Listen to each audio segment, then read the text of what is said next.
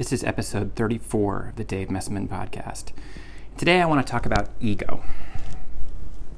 And I'll use my ego as an example for everybody's ego and talk about how it affects me, why it affects me, how it specifically holds me back in certain ways, and how that manifests itself. I feel like I talk about ego a lot. And that's probably because I view it as this big, giant phenomenon sweeping the world that people don't pay enough attention to. When I talk about anxiety and the general increases in anxiety that we see societally, that's the ego. That's people being more ego invested. Because the ego is a protection mechanism. It's there to make you feel safe, to protect us. And the idea that we are threatened in some way, shape, or form. Right? Those threats can be physical or they can be mental or emotional. And to the extent we are very worried about whether it be our reputation or any any way that we feel bad about ourselves, the extent to which we lack humility, we take comments and feedback more personally. So, to the extent that we are really worried about our reputation. So let's take that this whole Instagram generation and people who only put up their best and are so addicted to likes and positive feedback and got told their whole lives that they were special and des- they could be anything they wanted to be. And then when reality hits and they find out that's not true and they get negative feedback either from people or society, their ego is so inflated by believing they are so great and lacking the humility to say sometimes things go poorly. It creates a ton of anxiety as they meet reality. So, some layers of feedback are conscious and some are subconscious. And I'm aware that I don't like looking bad in front of people, that I sometimes I avoid asking questions that may be seen as dumb. Like I, I I'm confused and I don't want to put it out there so that so that I look confused because it to me makes a credibility hit to my own self identification as a smart person.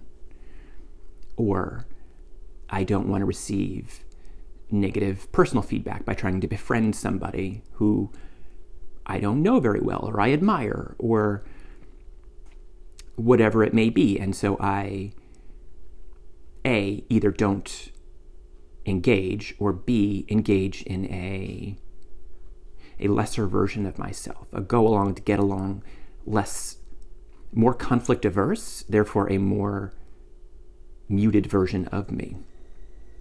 And there's subconscious ego manifestations. So, looking at this podcast as an example, there's so much inside me. There's so much. My mind is an argument construction and deconstruction machine, and I can can and will talk about anything at length and can come up with very nuanced and smart ideas and topics and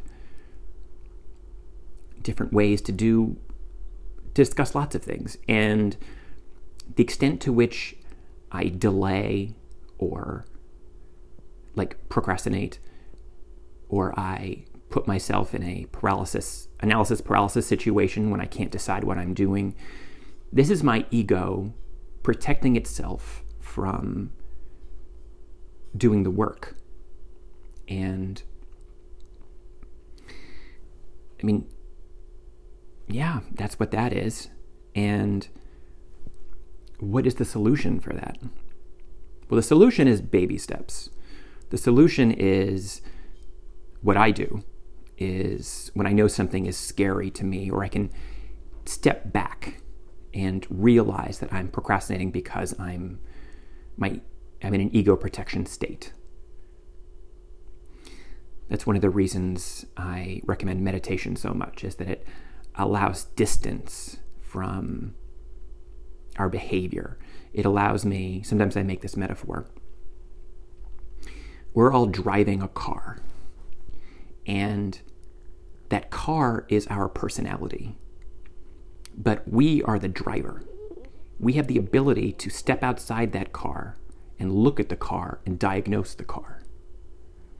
As long as we realize that we're separate beings from the car. Most people, most unconscious people, are driving the car not realizing that they are a separate thing from their personality, their habits, their tendency to follow a certain set of patterns that may or may not serve them. And it's the ability to step outside the car and observe those patterns and do the hard work of changing them.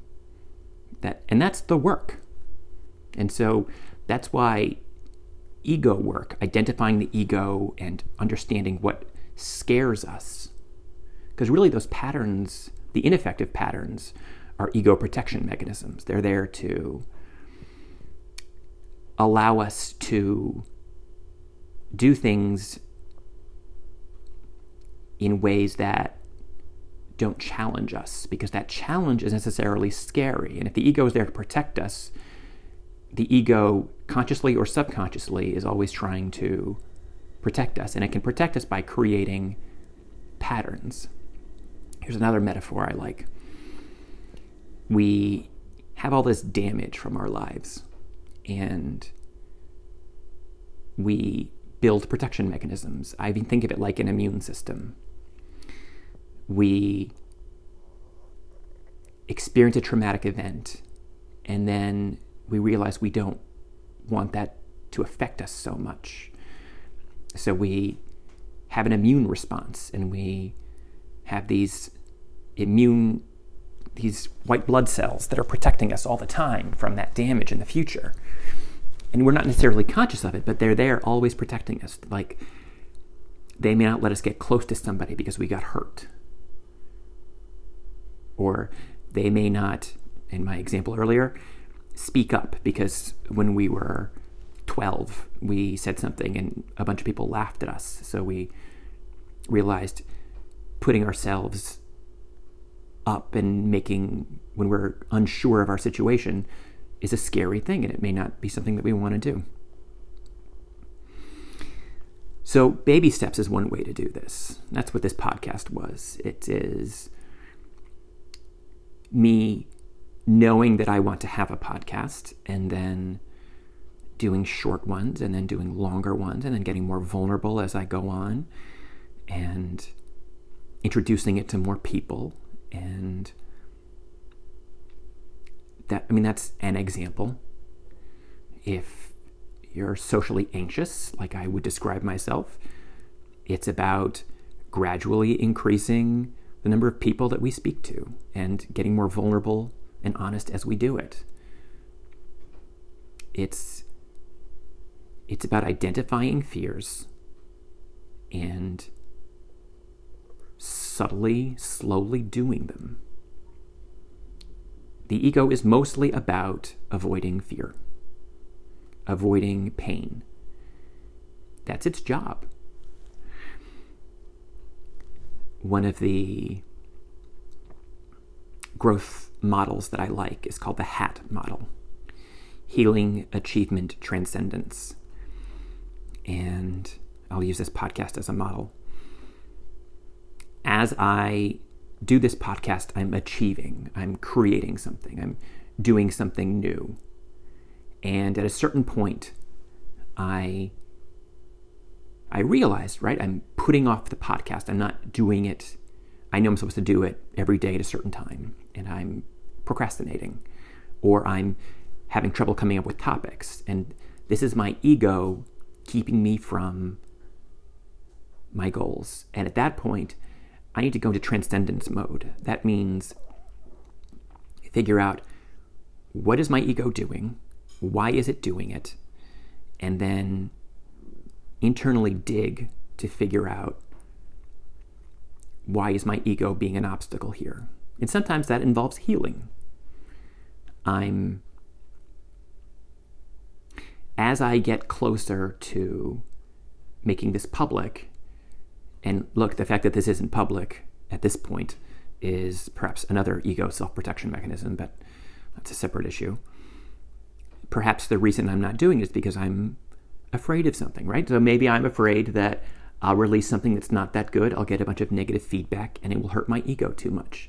And I need to heal around that. I need to heal around the idea that I'm going to receive negative feedback that will make me feel bad. But why does making me feel why does me feeling bad?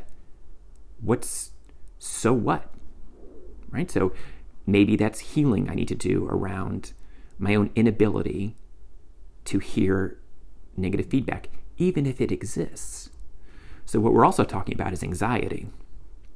Anxiety is a an ego protection mechanism. Anxiety is the mind's tool to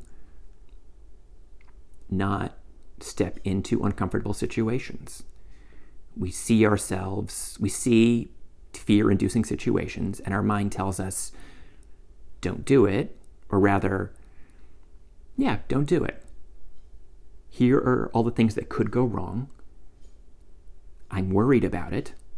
Make sure that you're making smart decisions. This isn't to say that anxiety doesn't have its place. Of course it should. You don't want to make a fool of yourself, but what if anxiety is overactive? What if you're inappropriately anxious? I am going to retreat next week. And I know I'm going to see someone that I had a conflict with. And it has been running in my head for the last two weeks what I'm going to say, or rather, the different scenarios that could play out. This is completely ineffective. This is such a waste of my mental energy to have these predictions to what I'm what my brain is trying to do is prepare itself for pain to alleviate it but what it's really doing I don't know what it's doing. It doesn't serve me at all. What I try to do, and this is what I talk about a lot when I talk about getting out of the head and getting into the body, anxiety lives in the head. The ego lives in the head. The body is where conviction lives. Second guessing and anxiety and expanded worry. These things live in the head. This is ego protection mechanisms. And when I say get out of the head and get into the body, what I'm saying is move from the place of ego protection and anxiety into the place of action, being sure of yourself, being present. These things are in the body. Fight or flight is actually in the amygdala, which is in the brain, but it's it's a body response. It's this ancient response, and this is okay. Fight or flight is generally it's it's complicated because anxiety will lead to a fight or flight response, but generally a real time fight or flight is in the body. Future anticipating fight or flight that's in the head. That's ego protection, and that is a sign of being in the head. And that's why I talk about the way technology is constantly pushing us into the head. It is it's all these different ways of putting us into the head where the ego and anxiety live.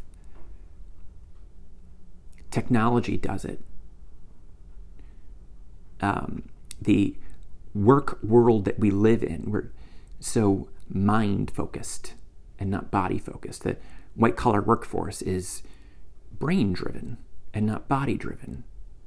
For millions of years, we hunted and gathered and did all that stuff, right? It was body driven, and now it's mind driven. And I, the other thing I talk about also is the societal feminization. I believe that too. I think society is as we move everybody a bit more to the feminine from the masculine. The masculine is more grounded and more in the body. The feminine is more in the head. And as we do that, people are more in the head.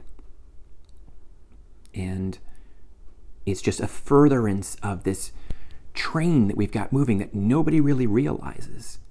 That we're moving everybody into this really anxious place. All these factors are coming together. And when I so when I'm in this anxious state, what I try to do is breathe. I try to get in the body. I'm constantly reminding myself to A, speak slower. Speaking fast is generally a sign of being in the head. I also try to speak lower, speak from my diaphragm, speak from the body. And I also try to breathe. And as I breathe, this is my preference when meditating. They say concentrate on your breath. I concentrate on my breath in my body specifically. I imagine my lungs moving. It's a way to calm myself when I feel myself getting too anxious. And it's just a furtherance of meditation. Meditation is one of these amazing tools for calming anxiety, for shutting off that internal dialogue that internal dialogue is mostly the ego. Mostly. It's self protection. And that's just what nobody ever teaches us this. And that's what's the real shame. I mean, I've heard this. Maybe they should teach meditation in high school. Of course they should. This world would be so much better if we could move ourselves from this. This place of worry, this place of always seeking, always being prepared to be analyzed or analyzing, just not being present. Anxiety is living in the future, depression is living in the past. And the goal is always to be present. Present is in the body. We always heard that phrase speak from your gut or go with your gut. That really means be in the body. That really means be present and don't